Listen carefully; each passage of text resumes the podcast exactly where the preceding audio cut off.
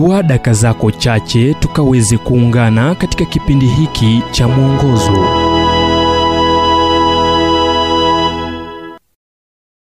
Watoto. Wakati ule Yesu akajibu akasema, na kushukuru Baba, Bwana wa mbingu na nchi, kwa kuwa mambo haya uliwaficha wenye hekima na akili, ukawafunulia watoto wachanga. Tazama Mathayo 11 mstari wa 25.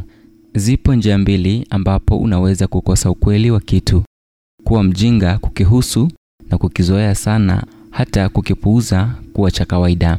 Wanafunzi wa Yesu walipokuwa wakijadiliana kuhusu swala la ni nani atakayeketi kwenye mkono wake wa kulia, unajua, liutenanti wa kwanza alimchukua mtoto mdogo akamketisha kwenye paja lake na kusema, watu wasipokuwa kama mmoja wa watoto hawa hawatauona ufalme wa Mungu.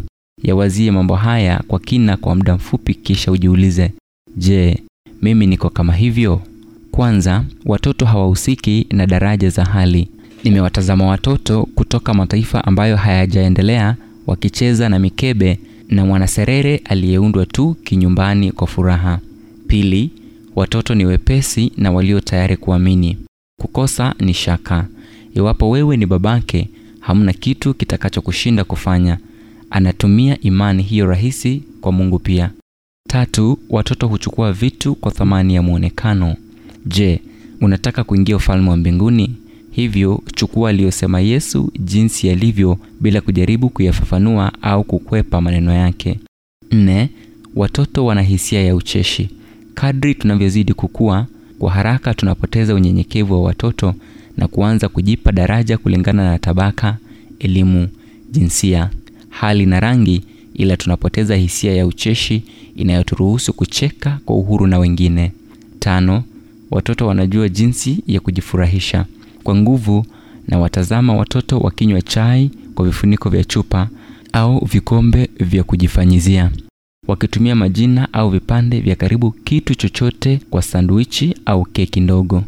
Watazame watoto kwa kitambo kidogo na utambue kuwa wakiwa mfano wa kwanza aliotumia Yesu kutufunza tunachostahili kufanya ili kuingia katika ufalme wa mbinguni. A, kwa imani ya mtoto.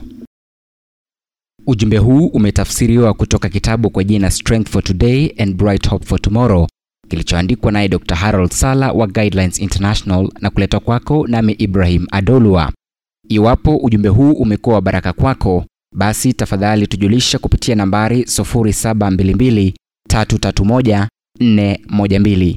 Kumbuka ni 0722 331 412.